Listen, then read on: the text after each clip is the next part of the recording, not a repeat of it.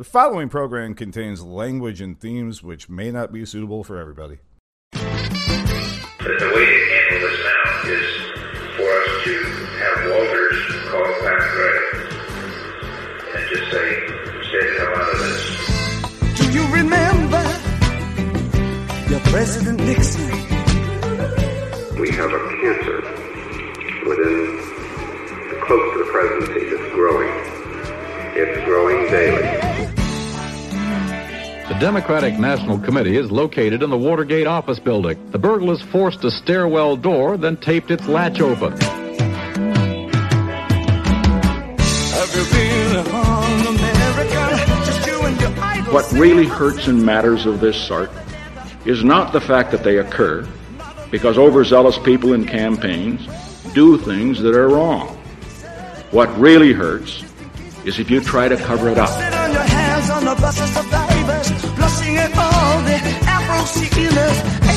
Because only if you've been in the deepest valley can you ever know how magnificent it is to be on the highest mountain. all night? What the young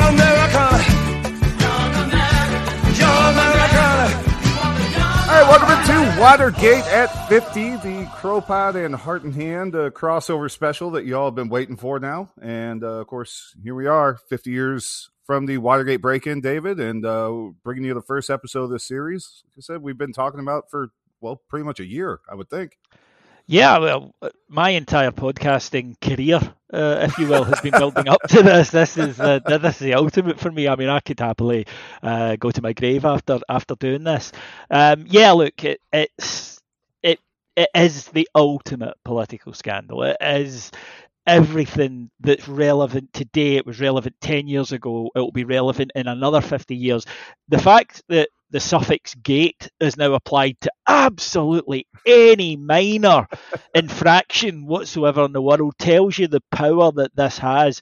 And you know, you and I are both presidential buffs, not not so much the individual. Well, at times the individuals, but mostly the office because it is a unique office. It is oh, something that you know it was the first of its kind. It's become a model all around the world. I would argue that the UK has moved to a much more presidential system. I don't know many um, free democracies that, that don't. And in all that history and in all the unpopular presidents, and there have been guys who, you know, couldn't walk down the street without getting spat at, um, there's one, one who had to leave office early. And that is because of this. So it's I just think it never loses its relevancy, Shane. I just think it never goes away. We, we've seen it maybe in recent years. We've seen it in the UK. We've certainly seen it in continental Europe. We've seen it in America. It, it will never ever lose its resonance and its power to shock. Uh, I would say that probably the two major things in the 20th century to do with the American presidents were the JFK assassination and this. And Yeah. when you think about the guys who held the office, like FDR and the Depression and the war, and Wilson and Truman dropped the atomic bomb, that kind of, for me, puts it in context of just how big this was. Well, I think you know the fact that it is the inflection point for any political scandal anywhere in the world. Still, I mean, they're, all held up in comparison to this, and then of course, you know, with, the presidency that we just went through here, you know, constant comparisons. Uh, how does this stack up to Watergate? You know, and in reality, I mean, the, shit that Trump got up to was probably far, far, far, far, far worse than anything that went on with the Watergate scandal. But it's, uh, you know, I, I mean, it's a testament to um, I guess, the cohesion of the Republican Party coming out the back of it and how we reshaped American politics. It was like we we don't want this kind of thing to happen again, and it created that insular uh, notion of how our two political parties work now. You know, we saw it with Clinton, and, and of course, we saw it with Trump, who were both impeached, um, but not removed from office, and the the way that parties rally around. Um, you know, they rally the wagons around the, their their their chief member, of course, the president. That uh, you know, I I don't think the Republicans really knew how to do with Watergate, and also just the way that the the media was allowed to to handle the story and craft the story and, and present the narrative to to the the, the public um, is is not something that you see anymore because you know media itself has become these insular little hive bubbles, the, the these uh, I don't know silos of information that you don't really have to venture outside of your comfort zone ever. Whereas from June in 1972 to you know August of 74 when Nixon left, and even after, uh, you only had a few select news organizations in the U.S. and throughout the world that were relied on for this kind of information, and therefore, you, you know, it was easier to present as fact and and and you know as the, the altruistic measure of how news is supposed to work, um, which is how you end up with again Nixon being the only president to to leave the office without you know going out in a body bag. Yeah, and I, I think all of that's fair. Also, it, it unravels like a detective story, and it unravels piece by piece, which I think keeps the interest in. The other thing, of course, uh, that that Trump or Clinton or whoever didn't do is they didn't record themselves committing crimes. yes, and yes. you know that's that's definite. We will never have this access to a president again, ever. No, obviously because of what happened. Um, and that's why I think Nixon will remain endlessly fascinating because you can read about the Teapot Dome scandal or Credit Mobilier, which were huge, huge Yep. scandals. Um, but all we have is a very slim paper trail um, because of the era. Whereas here we actually have from the horse's mouth. You played in you the have intro three some of the thousand hours of, of Of- audio of- recording.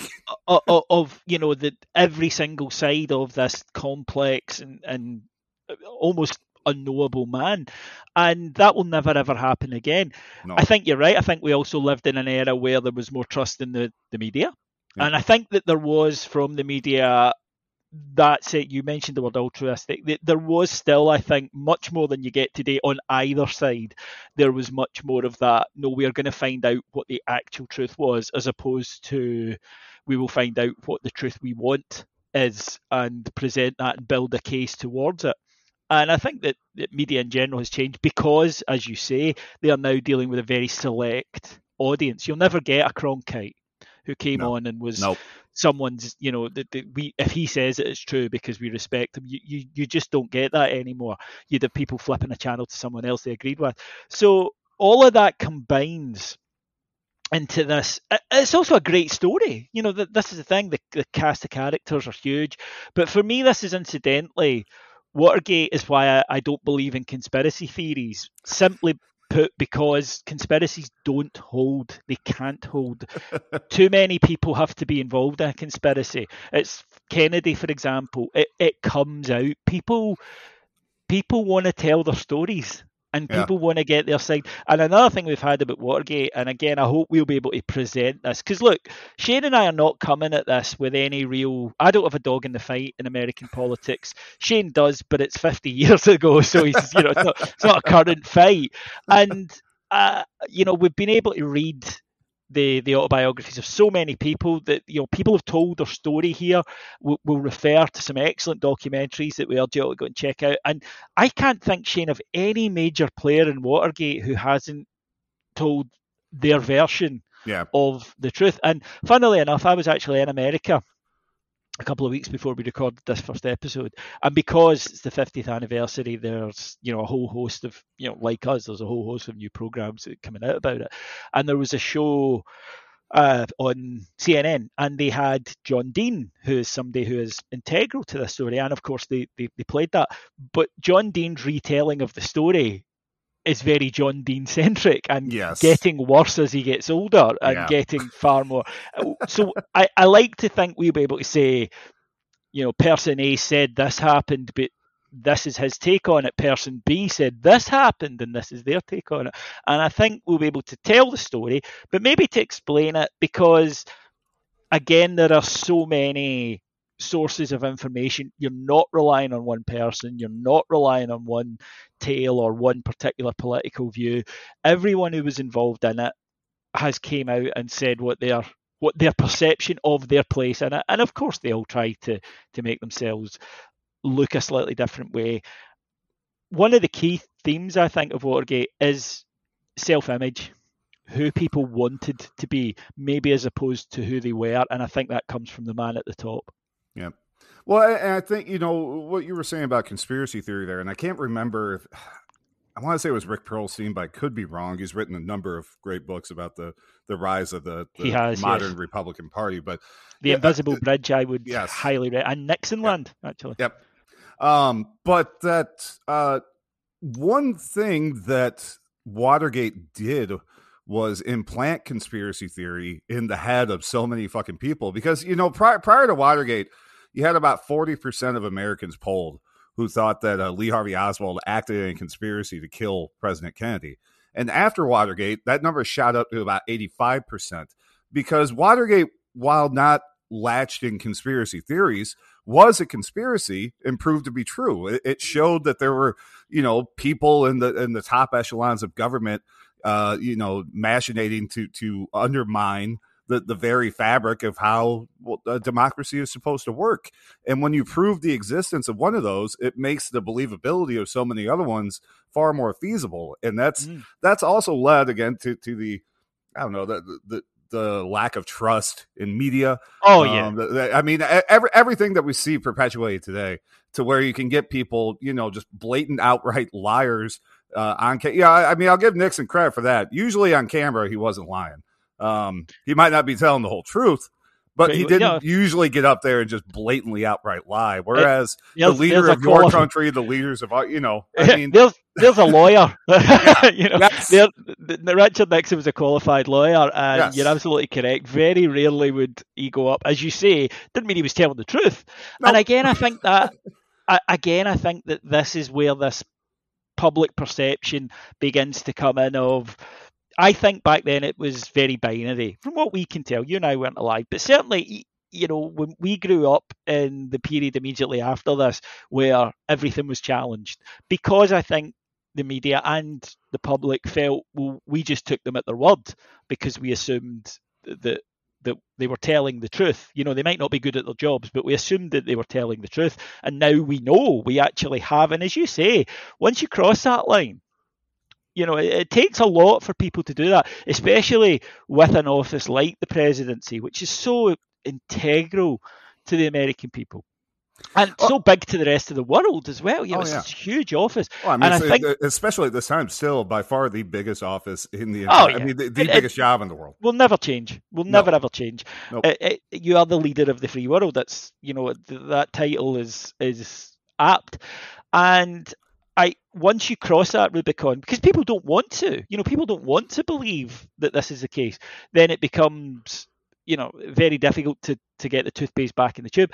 So I think that you know it it, it won't. I can't see it ever not now being a as you mentioned earlier the never mind a uh, the cautionary tale the example of government running wild the example of why you should question everything the example of conspiracies do happen but one of the things that comes out of this is that the system did work Yep. he was caught he was punished um, the, the, the people who did this were caught they will forever have it against their names that i think is probably the best thing that, that came out of Watergate. And sometimes I think we maybe forget that lesson, but we'll come to that as we go through the shows. Oh yeah. So I, you know, obviously, we're we're, we're going to climb through a lot of the stuff here, and you know, I mean, uh, just to get the basics out, on June seventeenth, nineteen seventy two, just after midnight, uh, five men are found in the Watergate complex in Washington D.C. in the uh, national headquarters of the Democratic National Committee. Uh, not not their first attempt at breaking in. Uh, they were they were actually there trying to fix a number of bugs and other things that they'd done before, and also you know steal some more documents, take some more pictures, mess up some more stuff, and do all that. Um, and of course, that is the key to this whole story. But the key man at the top of this, and the, the, the person from which all this flows, is of course the 37th president and 36th vice president of the United States, Richard Nixon.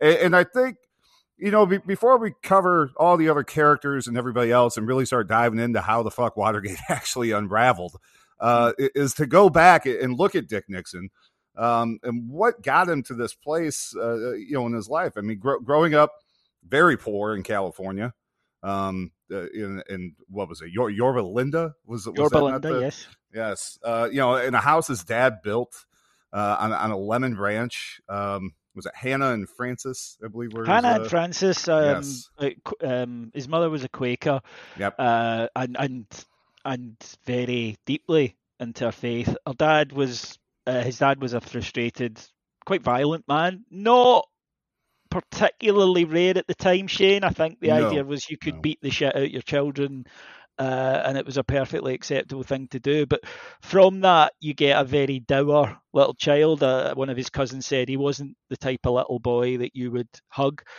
His two elder brothers both die, and again, not uncommon in the era. You know, ch- the, the child mortality rate unfortunately was was high. Um, but these these are things that are going to affect you.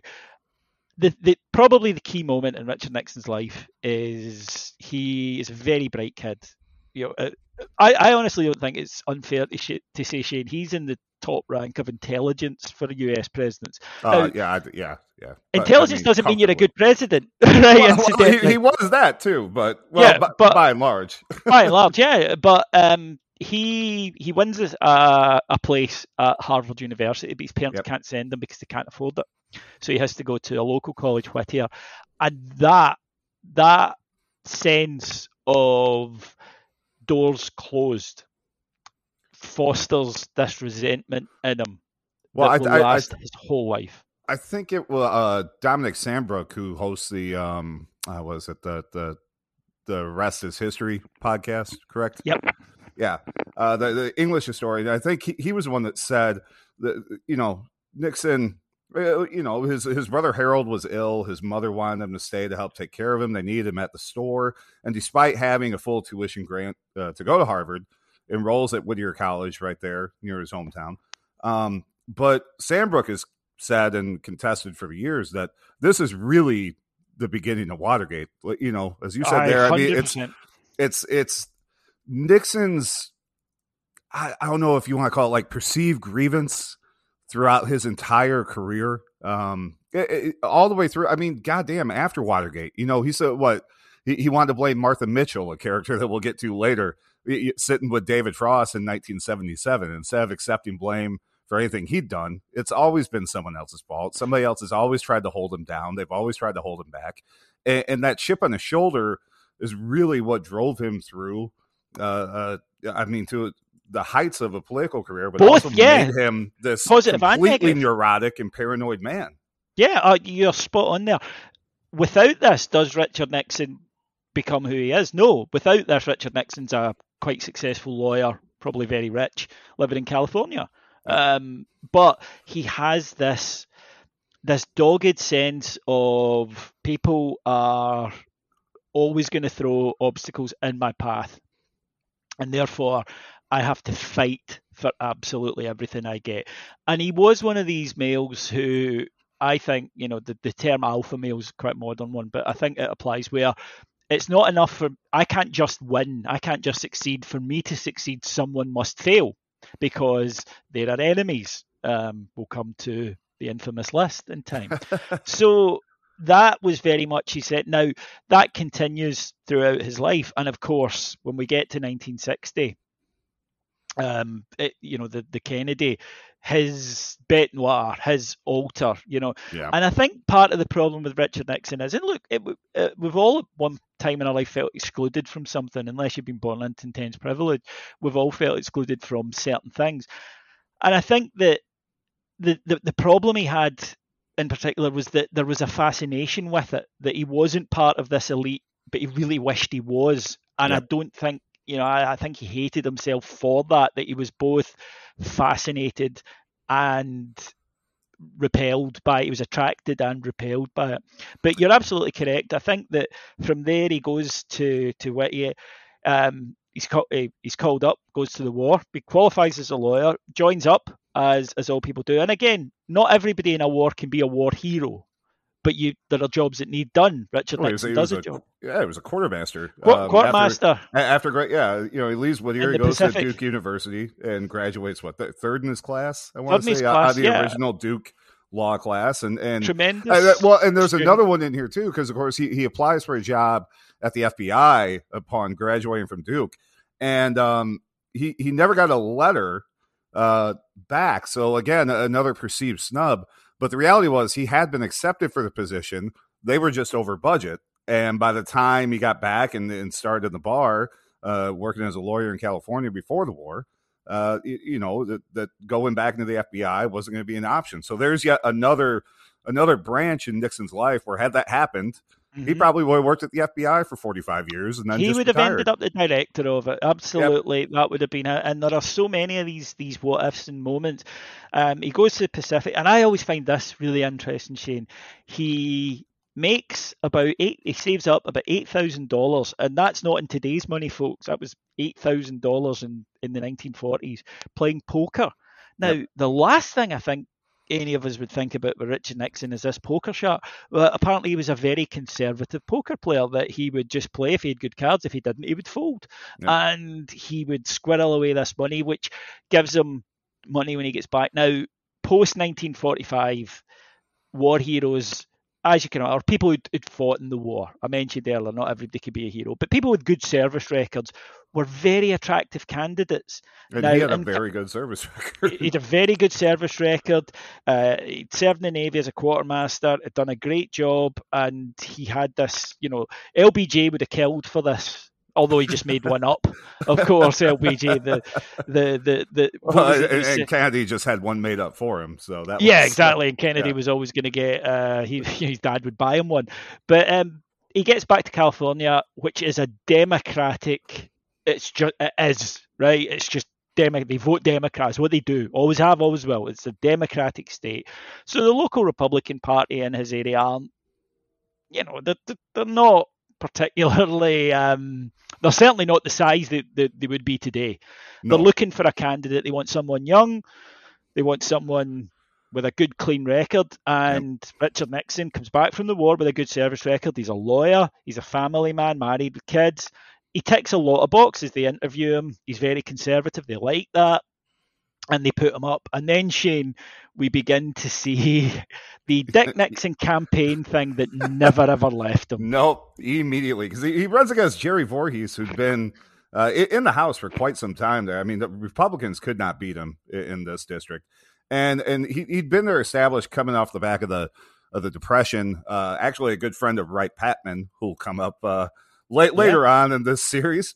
Um, but yeah, Nixon, you know, right away the the the dirty tricks, the hints of maybe communism, maybe a little bit of stuff in the closet, maybe whatever the hell else it takes for for him to win. And Nixon does end up knocking off Voorhees pretty pretty comprehensively uh, by I don't know almost twenty thousand votes or something within the district. So I mean, it, it- it wasn't close, but yeah, they really played up. Uh, well, Voorhees being uh, endorsed by groups linked to communists and and all this other kind of stuff, which, Yes. as David said, this this will come back over and over and over and over and over again. That's the well again, and this is very similar to when Trump came in, and every president is that when they are successful, and they all have to be to get to the position. No matter what you think of any individual folks, you do not reach the level of president without having some uh, success in some field. And you know, we, we all joke about Donald Trump. He got his money from his father. We all joke about Joe Biden, but the, the, their success can be in the way that people res- respond to them, Yeah. right? Um, now, in Nixon's case, it works. He gets elected to the, the Congress. He gets elected to the Senate. He has one of the most rapid transformations, uh, or, or rather, rockets to success. In 1946, he's a small lawyer just at the at the army in the war. In 1952, he's the vice president of the United States of America. Yeah. The, this rise is supernatural almost. I mean, it just it's incredible by any stretch of the imagination. I think really the only comparable one in the modern era is maybe Obama. You know, in terms Yeah. of just from from naught to sixty. yeah, from and- nothing. To, yeah, yeah, to, in four seconds. So I, it's that sort of level. And the thing is, people who are successful tend to think it's the qualities they've displayed and the attitude they've displayed that made them that, and they're not going to change once they get to office. And that's exactly what happens with Nixon. He he got there by, as you say, let's be honest, lying.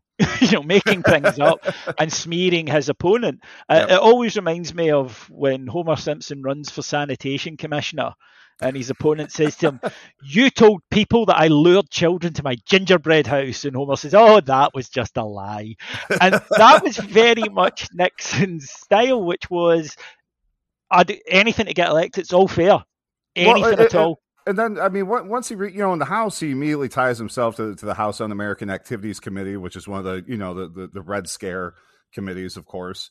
Um, he goes, what was it, Alger Hiss, the the The famous one, yes. Yes, yes. The the the one and and the thing at the time, Alger Hiss uh, was you know well Nixon came out and said this guy's a spy for the Soviet Union, despite there being very little contemporary evidence. Although, as we found out once the uh, the dissolution of the Soviet Union a lot more papers came out, Nixon was actually right. He didn't know it though.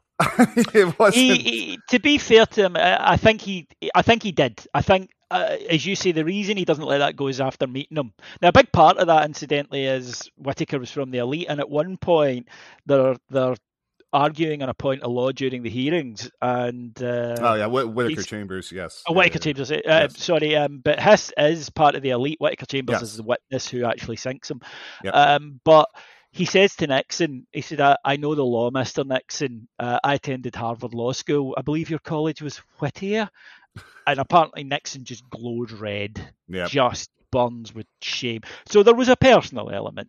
Now, the interesting thing about the Alger Hiss case is he pursues it. Even when it looks as though the evidence isn't there, he pursues it. And, again, we talked about these stories or something, a spy novel. They find a patch of microfilm in a vegetable garden Yes, the Chambers. Yeah, the pumpkin papers. the, Yes. the, the pumpkin papers that prove that basically that Hiss has lied on the stand. If you if you are at a congressional hearing and you're under oath, and they get him on perjury, they don't get him on being a spy. They get him on No. perjury. But of course, his case falls. He was a State Department official, very high up. This is just after uh, China has has gone to the communists, and the, the Red Scare is in full full effect. And Nixon uses that to to cap up. He also does something very clear. He goes out and he he really get without going full McCarthy. He left the really nutty stuff to McCarthy. He was yep, anti-communist. He was so tough on communism to the point that when Eisenhower is looking in 1952 for a vice presidential candidate, the party, because Eisenhower wasn't a party guy, a bit like Trump, although Right. there was the, the slight difference is the Republican establishment didn't want Trump; they desperately wanted Eisenhower. Well, Yeah. not the, the the establishment; they wanted to run themselves. Um, but to placate the party, yes. He has to take one of their own. And Shane, that though does lead us to probably Nixon's a, a moment that certainly shaped his belief in his power of television, Yep. which of course is the Checkers speech. One of the most maudlin, one of the most saccharine, one I mean it will make your teeth grate watching it, but Jesus Christ did it work. Yeah, for for for thirty minutes. So this is uh sep- late September of fifty two. It's about well a month and a half before the the presidential election. And uh, you know, as David said there, I mean, uh, Eisenhower had to be talked into taking Nixon because one, his his very strong anti-communist stance, which again came up uh, in his run for Senate, is what he used to beat Helen Douglas by continually implying that she was a communist. Pink Uh, right down to her underwear. Yep.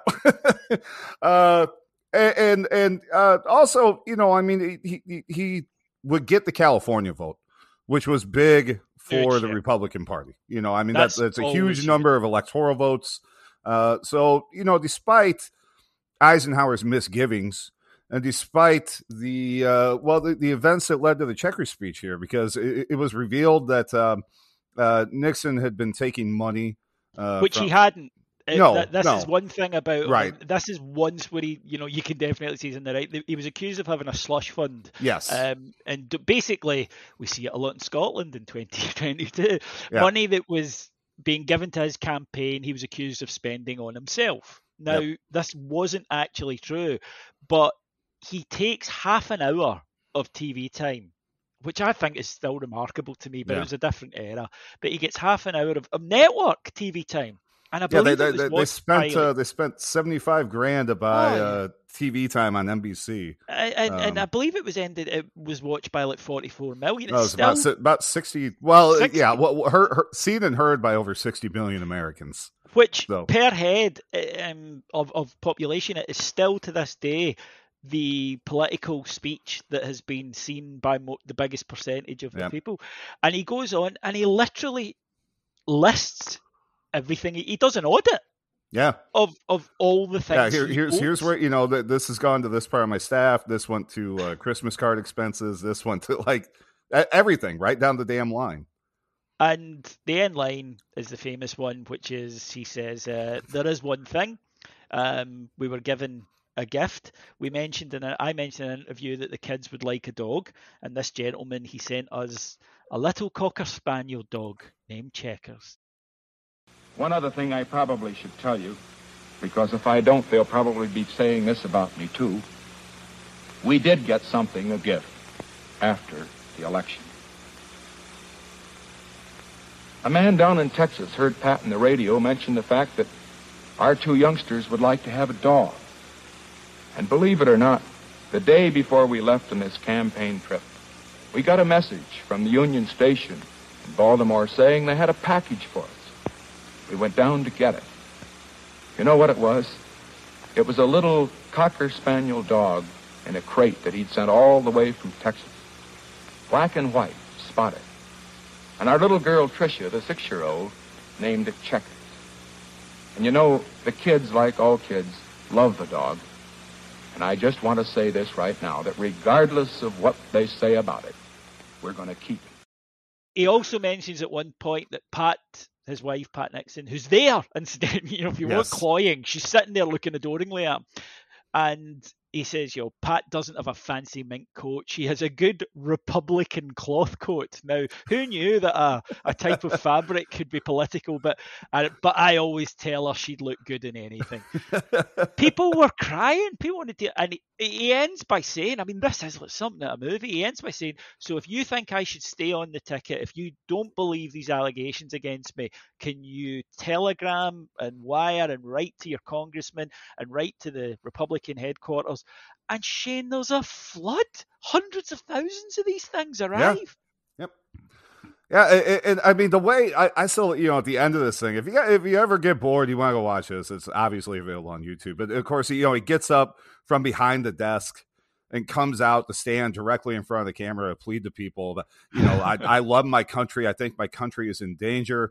Uh, you, you see what seven years of, of Truman has done. We've we've lost uh, what is it? Six hundred million people lost to communists in a war in Korea that's cost over a thousand or a hundred thousand American casualties or something like that. And, and I mean, it's it's it's amazing because so much of the, the the story or the narrative of Nixon is wrapped up in the 1960 presidential debates Yeah. in which his appearance on television is is always marked as a thing that that cost him the election, as opposed to Joseph Kennedy, uh, you know, finding Buying it, votes. Well, yeah. I mean, Um, let let let's but he, he was, he was absolutely brilliant in, Oh. in, in this moment, and, and, and, and it's it, you know it is truly like the model from which uh, modern political uh, you know campaigning is done on the television. It was it was Yeah. absolutely fantastic. And, and to your point there, this is one of the great myths, and I hope we can bust a couple of them as we're going through this. One of the great myths is exactly what you said there that, that Kennedy looked better in the famous TV debate, which he did. He was much more handsome and charismatic, right? But Nixon actually does okay, and he doesn't look well. He's got the flu, but Yeah. it wasn't it wasn't the thing that, that tipped the election. Nixon genuinely believed he was very good on television. That's why he would always choose whenever he makes 38 TV addresses Yeah. uh, in his time in the presidency. He believed that he he mas- he knew that medium, and to be fair to him, he did.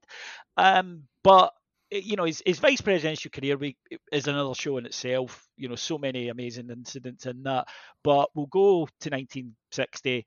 He, as vice president. And a very popular, you know, within the Republican Party, he's a cinch for Yeah. For the nomination.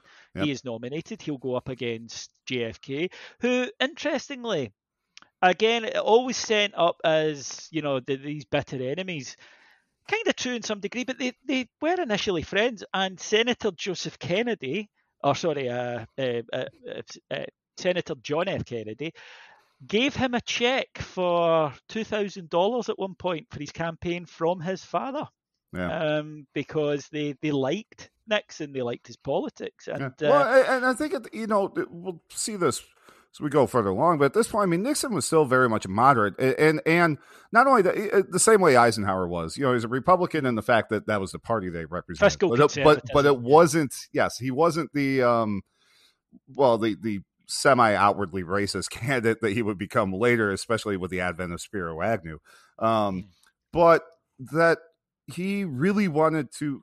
I mean, both of these candidates were trying to appeal broad base, you know, and, and Nixon had to overcome the uh, you know, outside establishment from the left, you know, from, from the left side of the country, even obviously not a left wing candidate, but he he re, I, I almost say reimagined the role of the vice president um, in a way that we activist. wouldn't see again until Dick Cheney, you know, yeah, under, under George activist. W. Bush. Yeah, all over the world. Uh, yep. There's a famous debate well, with it, uh, Khrushchev. And, yes, the, the, the kitchen debates. Kitchen and... debate is a famous debate. He gets attacked in Caracas um, by a mob, and, and his dignity there runs him a lot of Goes this to China for the first time. You know, I mean, like he, he and also, I mean, on the times that well, Eisenhower was ill, of course, his heart attack and his strokes, um, but also even outside that, he he really he runs cabinet meetings. He runs National Security Council meetings. He does all this shit that Eisenhower never really wanted to do because Eisenhower never really wanted to be president. it was no, just he thought it was the best thing for the country. Yeah, Eisenhower correctly knew that he, you know when people said to him, "Oh, your place in history," and he said, "Well, you know, I, I have my place in history. I don't need to worry about that." And he was absolutely correct. He was a general who had, of course, defeated the Nazis, so he knew that. But um, the, the 1960 election is a squeaker. I mean, I still yep. think it's the closest one of all time. I mean, yeah, it's uh, 113,000 votes or something nationwide. Out of a huge turnout. Yeah. And as Shane, as Shane alluded to, basically, Kennedy steals it. Now, yeah, it's, it's Il- Il- Illinois and Texas, basically. Illinois, the, te- uh, your yep. state, uh, Illinois. Um, yep. But there are stuffed ballot boxes. And Nixon, who's not the first LBJ, was the same. Um, they get cheated out of an election, and they do, uh, to the point where people are telling him you need to challenge it. And he, he again, he was a good point. He he did know his people, his silent majority. He did know them. He said, "No, I can come back from a defeat. I can't come back from looking like a whinging loser." Yeah. Well, um, and, and, you know, you saw that for for the it's a theme that you hear throughout his Watergate speeches and everything else, and in in his resignation is that for you know for the good of the country, everything I have to do is for the good of the country, and he knew that that trying to do a Trump thing and and, and you know allege these voter fraud cases and, and which did happen incidentally. Oh yeah, but the Democrats stole this that it, it, would not again it, as david said would not look good for him personally but would not be good for for the nation especially in this time you know i mean uh, in in the back and forth with the soviet union that any perceived weakness in how you know the the, the country operates uh he knew would would it could have huge massive consequences i mean, yeah. the, I mean, the russians the were looking for anything War. Yeah, yeah. This is the height of the Cold War, and and he was right. And the other thing about it was that he knew Americans didn't want to hear it. You know, yep. the Americans like a winner. So the lesson he takes out of it is okay. Then this is how the system works. So I will never be out cheated again. I will make sure that, and as I say, this is not uh, a, a, lesson that was unique to him. Um, LBJ famously gets cheated out of an early election, and the next time the ballot box are stuffed, you know, fuller, fuller than a Vegas a, a, Vegas slot machine, right? I mean, they and Johnson learns, and it is that same lesson of okay, right, to win, sometimes you need to cheat. Therefore, yeah. I'll make sure I'm the best at cheating. Yeah. That then justifies also the fact that he's lost. The reason he was out cheated was my opponent's very rich father. Yeah. My opponent's very rich father paid yeah. people off, and again, it's the bloody East Coast, it's the bloody yeah. um, liberals. They're they're out to steal from me. And the lessons he takes from this is don't be out cheated, and make sure that if you know politics is basically politics is dirty, so you need to be the dirtiest. Yeah. Um, and also Shane, I think this is his justification for everything moving forward. I think from this moment, he it's almost like he thinks it's his.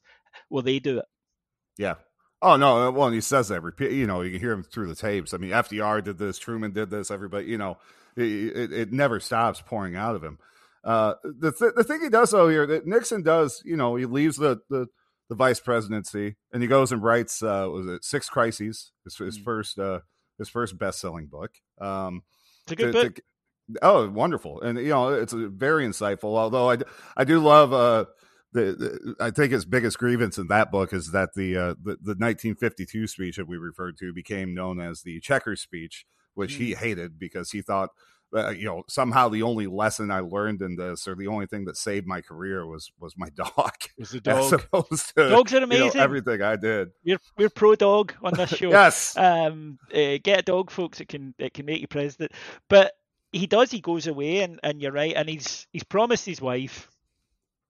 Uh, and I think this is fascinating. I think the relationship between um, Richard and Pat is absolutely fascinating. Oh, it's been, well. I mean, it's a love at first sight kind of a thing too. You know, they, him. meet. They, they meet. Uh, yeah, they meet. Uh, they're doing a play or a musical. yeah, back, back for him, college. for, for her, um, he, he had to pursue her for yeah, a little bit years. of work. A little bit of work. to, to the point where he actually used to drive her on dates with other guys and, and Yep. pick her up at the end of the night. But just, you know, it's that dog. That's how he gets things done. It's that dogged determination. He's not flash, but he, you know, he's he'll get there in the end.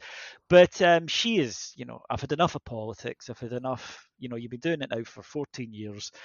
It's time to make some money. And he was a brilliant lawyer. And of course, if you've been the vice president of the USA, your cachet to be on a masthead of a law firm is enormous. Yeah. Um, and he is bored shitless, so much so he makes the the strange decision, I think, to, to run for governor of California, which is an important role. I mean, we'll know in the It modern is. era as, as Ronald Reagan. it, it worked for Reagan. Schwarzenegger. so, yeah. Schwarzenegger because Yeah. it's the most populous, most glamorous state. It's Yeah. great for campaign finance. But Shane, kind of explain to maybe our UK listeners just how it's you know to, to go to you don't really go from the height of government to governor, do you? It's not No. a well worn path.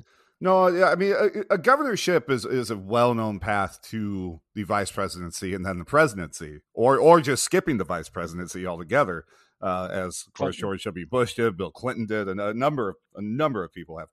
But um, well, I, I you know, it's it's. I, I mean, Nixon really didn't want to get into this race, but again, the party came to him, and um, uh, you know, asked him to try to to unseat Pat Brown uh, a very, very far left liberal, even by uh, California standards at the time. And they they talked him into this by you know saying, um, uh, you know, come on, Dick, you, you get back in. We'll use this as stepping stone right back into the presidential election in 1964. And he loses by a pretty decent Right, margin big margin, yeah. yeah five, five or seven points or something It- to the point where uh it, it was uh abc news uh ran a segment uh, on november 11th of 62 it was called the political obituary of richard m. Nixon. And of course alger hiss shows up on the program and a bunch of other people uh you know to, to, to attack the former vice president. And more than anything I, and Nixon does again step back, and you know, in '64, re- rebukes calls for him to try to get in, uh, and of course, Which I is mean, not the worst that although the 64 election is very, very um it, it, it, what he does is a couple of things. He campaigns for every Republican in the country, so he was owed a shitload of favors. If you know, if you needed a speech made as you, Richard Nixon, who was still popular in the party, but 64 famously Barry Goldwater, who was a Yes. nutter, and I, Oh, you know, yeah. I can't, I can't think of another. I mean, he he advocated nu- nuking a, a proactive nuclear strike on Yep. the Soviet Union. Yep. And he famously, of course, he was accused of being an extremist, which he was. And he said, "Well, extre- extremism and defence of liberty is no vice." Well, it is. and, and Um, truly, truly the founder of the modern GOP but yes, platform it, of, uh, it, it yeah. becomes an important election for that because he is, as you say, somebody that almost creates the modern Conservative Party out of it. But he gets annihilated yeah, yeah, by Lyndon Johnson. absolutely destroyed. Now, nobody, no Republican could have won the 64 election. Johnson had come in and the the Kennedy, you know, post the, the, post assassination sympathy bounce Yeah. would have got any but plus the fact Joe Johnson had came in and been very dignified and put through a lot of different legislation and so many big plans. But what Nixon does is very quietly just rack up favours in the background and almost become the titular head. Uh, This is something I think we in the UK struggle to, to understand that you don't really have a party head in the way we do. I mean, it's a, a job over here, you know, it's a title. You are the head of the party. Yeah. Over there, it's, you know, the president would be the head of his party. Um, when they're not in, there are a few candidates vying for it. Nixon becomes basically the, the focal point, the speech maker of the party. And one thing he had, Shane, at a time when foreign policy was pretty much, you know, the gold medal of any political thing. He, he was always incisive. He, uh, he, well, I mean, he had, he had the experience in spades. I mean, he'd been yeah, everywhere. He, everywhere. he was incisive uh, to the point where folks, Richard Nixon predicted what we're seeing in the Ukraine at the moment in 1991 just as the Soviet Union was breaking up, he predicted yep. that it would go the way that it has, that there would be this hyper capitalism, that oligarchs would come in, and then there would be aggressive moves by the Russians. He, he was incredible in foreign policy. So he very much begins to, and of course, what happens in this period, Shane, is the nightmare of Vietnam, which just rips the Democratic Party apart. Well, well, not not only that, but of course the the, the civil rights movement, which is again with, with Goldwater staking out the modern Republican platform of let's be racist and uh, yeah, um, in '64 allows for Southern Democrats to shed the party and, and move to to the Republican Party, which was you know through the passage of the Civil Rights Act and everything like which were things that Nixon supported um, during his time in the Senate and supported maybe not as well as as uh, you know people would have liked in the White House, but definitely more than you would expect from a candidate who ran on law and order platforms and all the other dog whistles that that we're used to uh, uh, nowadays. Um, but that the Democratic Party between you know Johnson wavering on whether or not to run. Um, finally, you know, with the Tet offensive in, in January of '68, he he drops out in March. But then you've got what Kennedy, you've got uh, uh, uh McGovern, you've got Humphrey, you've got you know all, all these all these names um, flying through, and, and we'll see this again in '72 with that election that that the Democratic Party really lacks any kind of figure or focal head, and it, it allows Nixon to. Well, I mean, one, he, knocks off uh, George Romney, knocks off uh, Rockefeller, and, and, Ronald Reagan, uh, who won the California governorship that Nixon could not. Uh, but he, he ends up taking the the the uh, Republican nomination. that picks Spiro Agnew, who again, much like Nixon would do for Eisenhower uh, when he was vice president, Agnew could do the really really dirty, gritty, racist work um, yeah. that needed to be done at this point. Because yeah, he could he, go out and do the. Oh yeah, just straight up. Yeah. Yeah, and, and, an incredible speaker in his own right. I mean, but both of yeah. them I mean, incredible, incredible orders. Uh, if you ever get a chance, I mean, go find some of Agnew's speeches because they're, he loved they alliteration. Fantastic. Oh he yeah, loved alliteration. Oh yes. nattering nabobs of negativity. Uh, I mean, that you, you have to admire that to, to get that. But as as he was prepared to do the dirty stuff, he was prepared to go out and he was prepared to do the fear stuff. You know, the um, uh, you know, the the the yeah, they're stealing your jobs stuff. He was he uh, Nixon stayed away from that. Nixon. This is a tough one. We might as well get to this just now. You know, was he a racist? Because you'll hear a lot of stuff. You'll hear N words on the tapes. You'll hear, you know. Oh yeah, no, I got, I got, I got a whole list of quotes that we're gonna have yeah, fun time. Blacks can't cover themselves. He was definitely Jew, Jews run the media. Yeah, Jews uh, run the yeah. media. But again, I, I think sins of the age come down. I'm not defending it, no. but it it wasn't an unusual position for a man of his age no. and no. Uh, a man of his age and um, era to say. But uh, yeah, some of it is you know, well, most of it is pretty vile. Um, he was uh, again someone who I, I I don't think he was a racist in terms of I don't think like he hired people regardless, but he did use yeah. offensive, you know. But he would he would hire somebody, but he would call them an N word. Yep. um, and I don't think that's unusual. Well, well, and again, I mean, he he did support civil rights uh, legislation. He did support, you know, but yeah, there there, there were.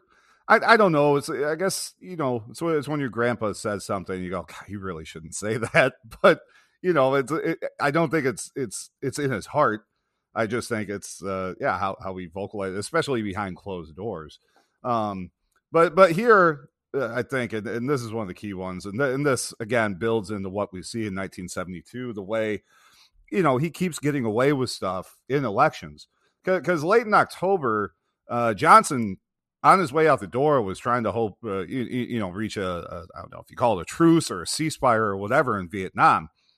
And Nixon and, uh, of course, Kissinger find this out, and uh, no, we'll we'll go talk to the South Vietnamese ourselves. But hey, um, don't stop don't stop the war just yet. Let let let us get through this election. Uh, and so of course he, he keeps We he need keeps to call this for what it is. This is treason. Oh yeah, yeah. Well, uh, uh, you know, he kept what was it? Peace with honor was his Peace um, with honor, yeah. Peace with Um, honor was his big he- phrase. He literally goes, or his campaign, was Yes. Mitchell, Yes. through a woman called Anna Chennault, and it's called the Chennault Affair. They literally tell the South Vietnamese government, "Don't sign up to this peace, this peace treaty. We'll get you a better deal." Yep. Now they didn't. They got them the same deal four years later at the cost of twenty-five thousand American lives and God knows how many Vietnamese and Cambodian lives. Yeah. Purely because had it been announced, he'd probably have lost the election. Yep. So, you know, you look. I, I think sometimes I can be a bit sympathetic, or I try to at least see, you know, to put myself in people's position. This is unconscionable.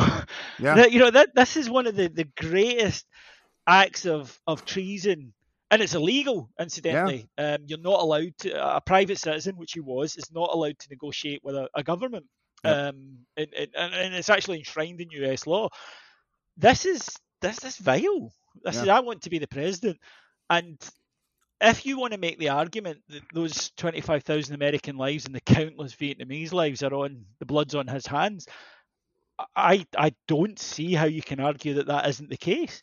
No, a- a- and, you know, and this this is something too. I- I, think we we see with the media throughout Nixon's career. Um, well, you saw it with Trump. You, you know, the same way the media would, you know, every couple weeks that because he could suddenly, I don't know, form two sentences that you know uh, we're turning over a new Donald Trump, or you know, there's there's mystery or intrigue behind how he's doing this. Nixon, of course, again, peace with honor, and, and talked all the time about, you know, uh, we'll we'll finish this war in the Pacific, we'll get us out of there, we'll bring our boys home, but n- never with any specific plans. Which No. then the media would go around and say, "Well, he's got some kind of secret plan. He's he's obviously got to be working on this." Which he was more than happy to perpetuate that idea.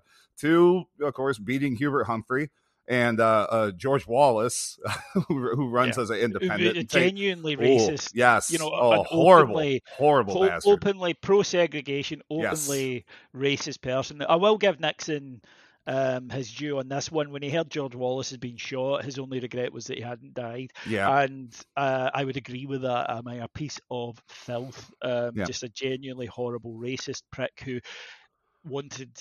He, he basically wanted to go back to the the antebellum. oh yeah, uh, oh race- yeah, or well, yeah, yeah. No, that's Um, yes, very bad uh, he- person. pro, you know, just just just a, an absolutely horrible man. Yep. But he, he he comes in with, and we're going to talk about this in the next episode, the Pentagon Papers, which are you cannot understand Watergate if you do not. Yep. It's not a a tertiary subject. It's not a tenuous subject. You you need to know this to Well, I th- uh, uh, and, and with that, there's a number of other scandals, and I think, uh, as David said, with the next one, the Pentagon Papers. But you've also got a guy named Bebe Rebozo. Uh, you've got Agnew's own separate scandal that unfolds during Watergate. You've got Nixon's. I mean, the "I'm not a crook" thing does not come from Watergate. No, it it comes doesn't. from him, you know, AT&T, not paying his yeah. income taxes for not years. paying his income tax, AT and T bribe, um, Yep. San Clemente. Ho- Howard yeah. Hughes sneaking money in the back door. We I mean, there, there's gonna- it never, ever, ever stops. In the next episodes, we lay out, you know, the Yes. individual characters. We're also going to go through all these other uh, happening right along going so parallel much with Watergate. Yeah, we're going to have so much fun next week with all of this stuff because trust me, folks, it's it, I mean it's amazing when you actually get it all listed together. You think, Jesus Christ, no, how did he get? How did he even get to Watergate? um, because I mean these are these are all charges that, that that should go against him. But he comes in and as Shane mentioned there, he says. I've got a plan, a secret plan. I love when politicians do this. I've got a plan. I'm just not going to tell you, but take me at my word. Um, It's a, it's a very, it's a very Sturgeon-esque sort of uh, Uh, it- yeah, it's, it's a very modern place. Like, trust me, I know what I'm doing. Just don't ask me about it.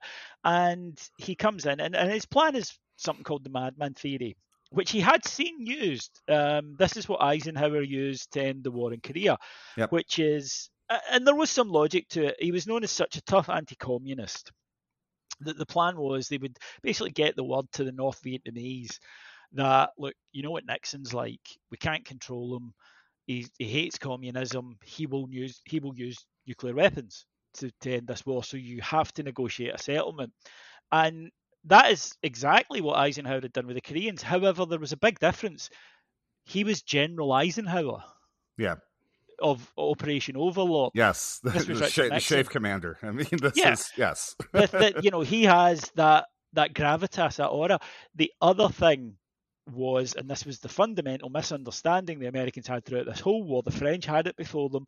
Was that they would have taken, they would have been nuked. It was it was death or glory for the Vietnamese, yep. uh, the North Vietnamese, and they knew that they would they would suffer more, they would outlast. That's why it was an unwinnable war because it didn't matter what you did to them; they were never going away to the last man. You might kill all of them, um, and if you did that, great. You know, the, you, but that you'd have to to win the war.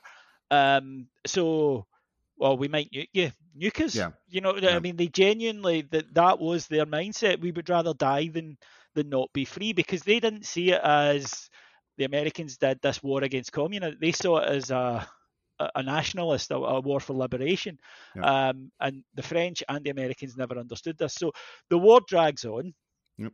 well, well, he, for, he he expands the war. I mean, toward the beginning, of course, with bombing Cambodia, in Cambodia yeah. and uh, Which yeah. again is, is is understandable. In well, yeah, it's a Khmer Rouge, using, so yeah, know, they yeah. were they were using well, they create the Khmer Rouge with it, but they were using the, the North Vietnamese were using Cambodia as supply lines because it was yep. so-called neutral zones. But even so, at a time when the war is not very popular, um, what he does do is again, this is something that to, to us, knowing what we know, and you always have to be careful with hindsight we look back and say, why didn't he just end the war? And in 68, he could have. He could have said, look, I'm in.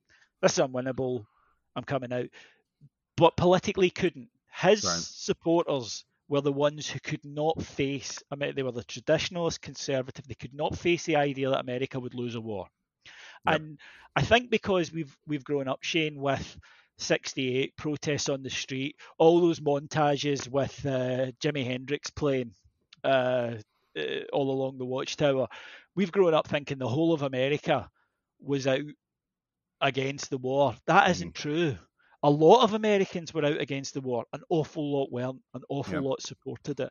And there was still the fear that if we let North Vietnam go, uh, or South Vietnam, sorry, if we let North Vietnam take South Vietnam, the whole of Asia will be communist, and we could end up, you know, as you said, you've got the Soviet Union sitting there at Berlin.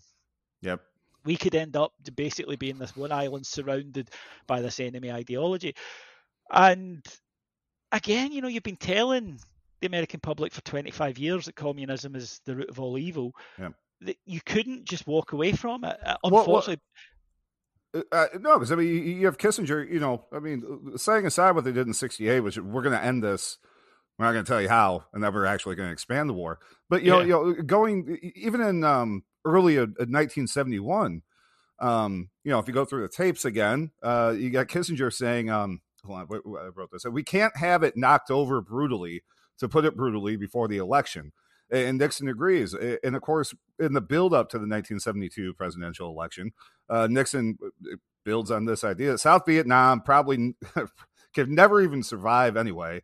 And uh, I, I, don't want before the election with a Tao blow up. If we do, it's going to hurt us very badly. So not only has he committed treason in 68 in terms of negotiating with a foreign power uh, mm-hmm. to and then prolong the war, but in the buildup four years later in 1972 is recognizes the fact that I cannot end this war right now. I have to keep killing not only going. not only our own people, but tens of thousands of Vietnamese every single week uh, in order to win this election again. Which, yeah, I mean, honestly, that that might not even been the case, as we'll find out in '72, because he won every state except for one.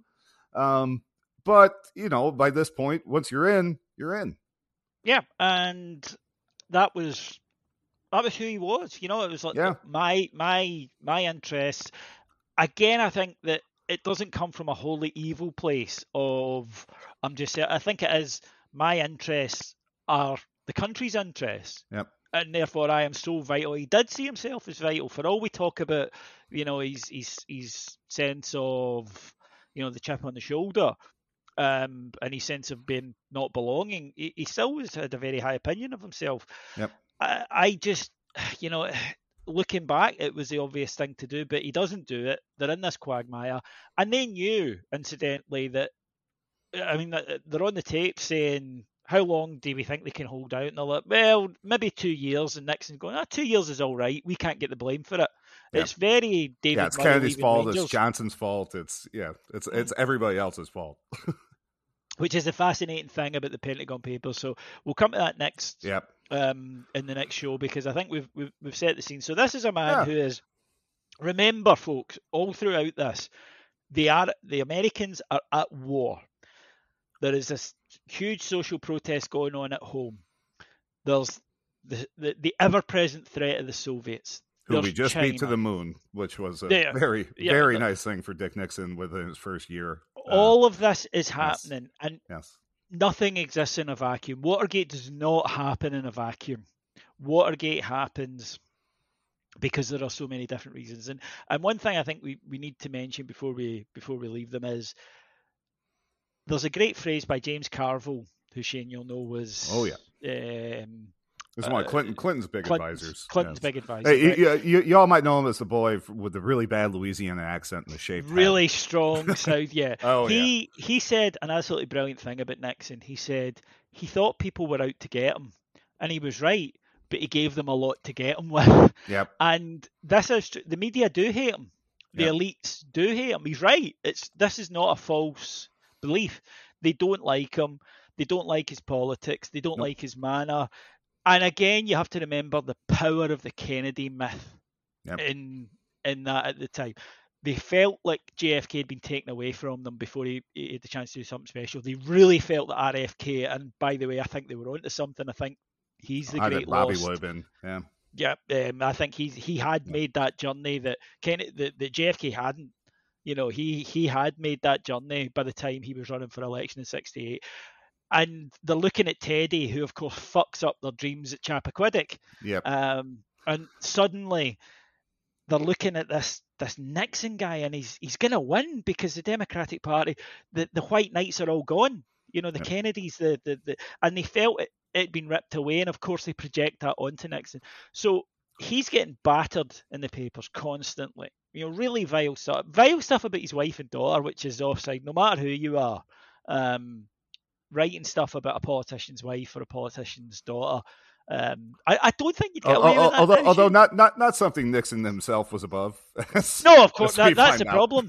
That's why it's hard to be sim- And, and Yeah. he, he did he did have that that thing of when I do it, it's all right. When you Yeah. do it, you know, Yeah. oh, you know. you son Um, of a bitch. so he's incredibly paranoid at this point, and I do Yeah. think we have to mention this is the era of the Cold War, right? Yep.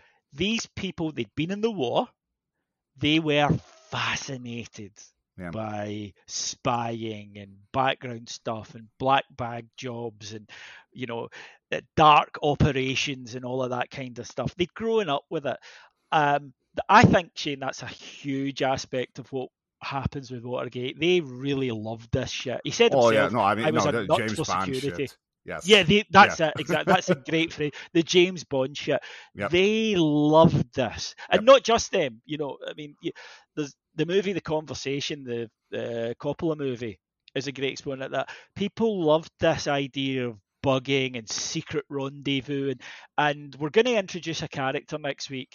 The great G. Gordon Liddy, straight from the pages of, of well, a Maxwell Smart uh, novel rather than a James Bond novel. He's more Austin Powers than than James Bond. yeah, yeah. Maxwell Smart was a Nazi. yeah, Gordon that, yeah, Na- Nazi Maxwell Smart. Yeah, her, her vo- Maxwell von Smart. Um, this this guy is, and he plays to everyone all the way through it because again, we'll look back and we'll go, why did nobody think this guy's a whack job? Yeah. And it was that. It was because they were all into that. And then, of Well- uh course, we get the biggest leak of all time that will never ever be topped, where you get the government's own papers telling you that they have lied to you for 20 years. You're in a war you cannot win, and they know this, and yet they're still sending Americans there to die Yep. in the Pentagon Papers. Yep. And as David said, you know, Nixon gave Democrats the rope to hang him with. And it is, as we'll find out later in the series, Ted Kennedy who comes back to hang the noose um, in in launching the, uh, the the the committee in the Senate to investigate the Watergate break-in. Yep. So, and Yep. it, it's you know uh, that that's the thing. What happens to Richard Nixon? Yeah, he had enemies. There's no doubt about that. Yeah, there were enemies that were out to get him. There's no doubt about that. But he does it to himself. And next week we will begin to tell you how he goes about doing Yes, and all the people that come along for the ride with him. So that. And there are a lot of wonderful. I mean, you mentioned Martha Mitchell there. John Mitchell's a wonderful character. Yeah. Haldeman, the Haldeman. uh, Ehrlichman with a he you know, Jo- stands. John Dean, who who increasingly as he gets older, he was there, but you know he knew it was all wrong. It was nothing to do with him. No. Where he stands, you've got um, uh, Tony Ulasewicz, who's you know he's straight from Central Casting. Jeb your lovable I mean, Jeb Magruder. Uh, uh, Um, we- a little quiet guy named Ken Dahlberg who gets wrapped We- up in the middle of all this shit. And you've got, you know, these two intrepid reporters, one of whom might be in the CIA. we have got a cast of, we've got burglars who are in the CIA. We've got the, the head of the FBI. You name it, folks. Next week we are about It's, to. it's all here. Oh, it's, it's, it's all on, so so don't miss it. No. Uh, if you guys like the show, you like all the other stuff, go down and at least in the links on mine, there's a buy me a coffee link. You can help donate to the CROpod. I still got to buy some more stuff because this new soundboard I bought is not working. So I still got to replace that. And of course, with David's stuff and Heart and Hand, just go find them on the Patreon there uh, and, and chip in. Um, yeah, I don't know. So, like David said, we're going to come back next week. A lot about the Pentagon Papers and a lot about the people around that whole, I don't know, scandal of its own who, who emerge in 1972 as, as, as all, well, I mean, all the key players in, in the Watergate break in and, and the fallout and everything that comes down the pipe, which as we've said Nixon creates for himself. So, uh, David, of course, you can find on Twitter at Ibrox Thanks, David. Oh, an absolute pleasure, mate. Loved it. Can't wait for next week. Absolutely. And, uh, you know, but again, you can find everything else that we do on either on the CROpod Network, Heart and Hand Network. And, uh, yeah, next episode, next Friday. And that's it. We'll be back for more Watergate 50 then. See ya. Dicky's just too tricky for a chump like me to use. Oh, you. You take that subcommittee serious, boy, and I'm serious. You just might get a seizure from the evening news.